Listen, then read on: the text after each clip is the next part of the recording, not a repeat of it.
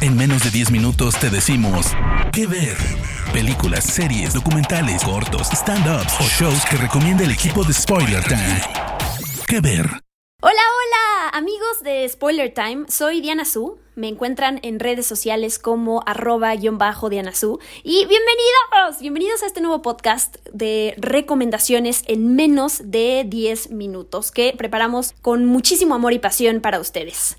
La recomendación que les traigo en esta ocasión es Grizzly Man, documental que pueden ver en Cinepolis Click. En pocas palabras, es la historia de un hombre que vivió defendiendo y documentando a los osos, a los osos grizzly, en su hábitat natural y murió devorado por uno. Un documental, una historia, un cineasta y un personaje fascinantes. Todos, todos, todos ellos. Son de esas... De esas joyas que estrenaron ya hace varios años, de hecho es, Grizzly Man estrenó hace quince años, pero que si no han visto siempre es buen momento. De hecho a mí me lo recomendaron en varias ocasiones, dejé pasar la recomendación porque pues uno tiene que ver demasiadas cosas y algunas se quedan al final de la lista, pero me lo encontré de pura casualidad eh, y me, me fascinó, me llegó de una manera increíble y por eso quiero recomendárselos en esta ocasión.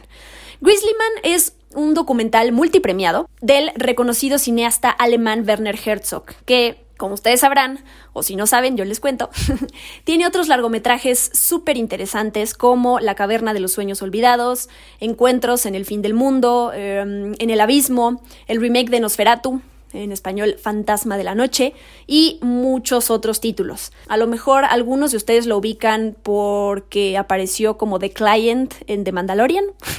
Y está bien, es interesante cuando te encuentras con un, con un cineasta, con una estrella, con un actor, cantante, lo que sea, y en, en algún título en específico, y a partir de ahí te llama la atención y te propones descubrir su obra. Así que ojalá revisen la filmografía de Werner Herzog porque es maravillosa. Pero bueno, regresando a Grizzly Man, el documental se centra en Timothy Treadwell.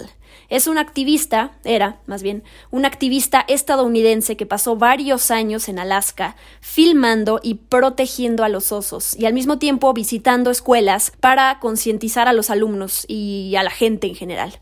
Por supuesto, pues que muchos lo atacaban y lo tachaban de loco, de imprudente, de inconsciente y hasta estúpido, pues porque se acercaba mucho a los osos.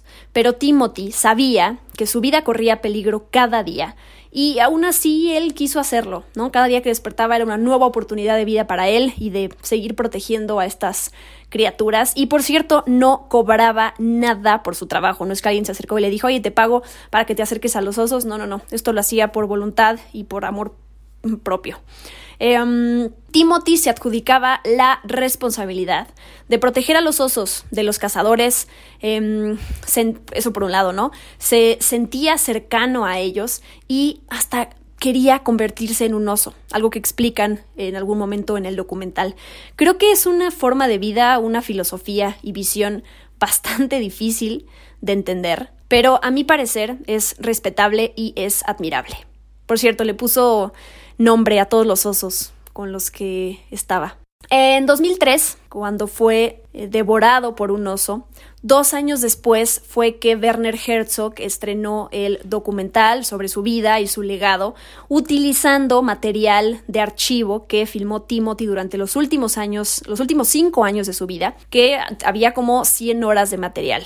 Entonces, además de ser el director y el guionista del documental, Werner Herzog también es el narrador.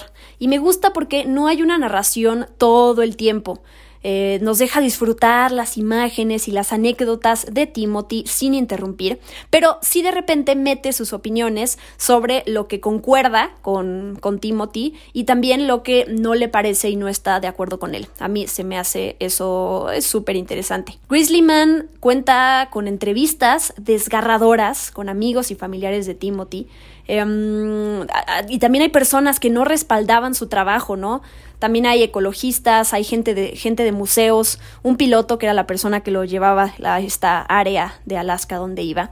Entonces, creo que todos estos puntos de vista distintos ayudan de entrada a tener una mejor perspectiva de la historia y además a que no te quieran vender una opinión, ¿no? Tú escuchas a esta gente, a esta gente especialista o no, hablar y expresarse sobre lo que Timothy hacía, eh, aprendes y al final tú sacas tus propias conclusiones sobre lo que opinabas de él y su labor. Además, y me, esto me, me maravilló, el documental tiene unas tomas increíbles, obviamente de los osos grizzly y de la naturaleza, y hay estos momentos mágicos, como los describe Werner Herzog, en donde, por ejemplo, Timothy acaba de grabar una escena, ya está a punto de, de quitar la cámara, y en eso un zorro se atraviesa en, en la toma, ¿no? Entonces estos momentos mágicos de la naturaleza que tú no planeabas, que serían perfectos que sucedieran, pero que tú no puedes controlar, y que cuando pasan dices, wow, ¿no? Como que se te pone la piel chinita de, de eh, tener ahí a los animales. Eh, zorros también, por ejemplo, aparecen en el documental y Timothy también les puso el nombre a algunos de ellos.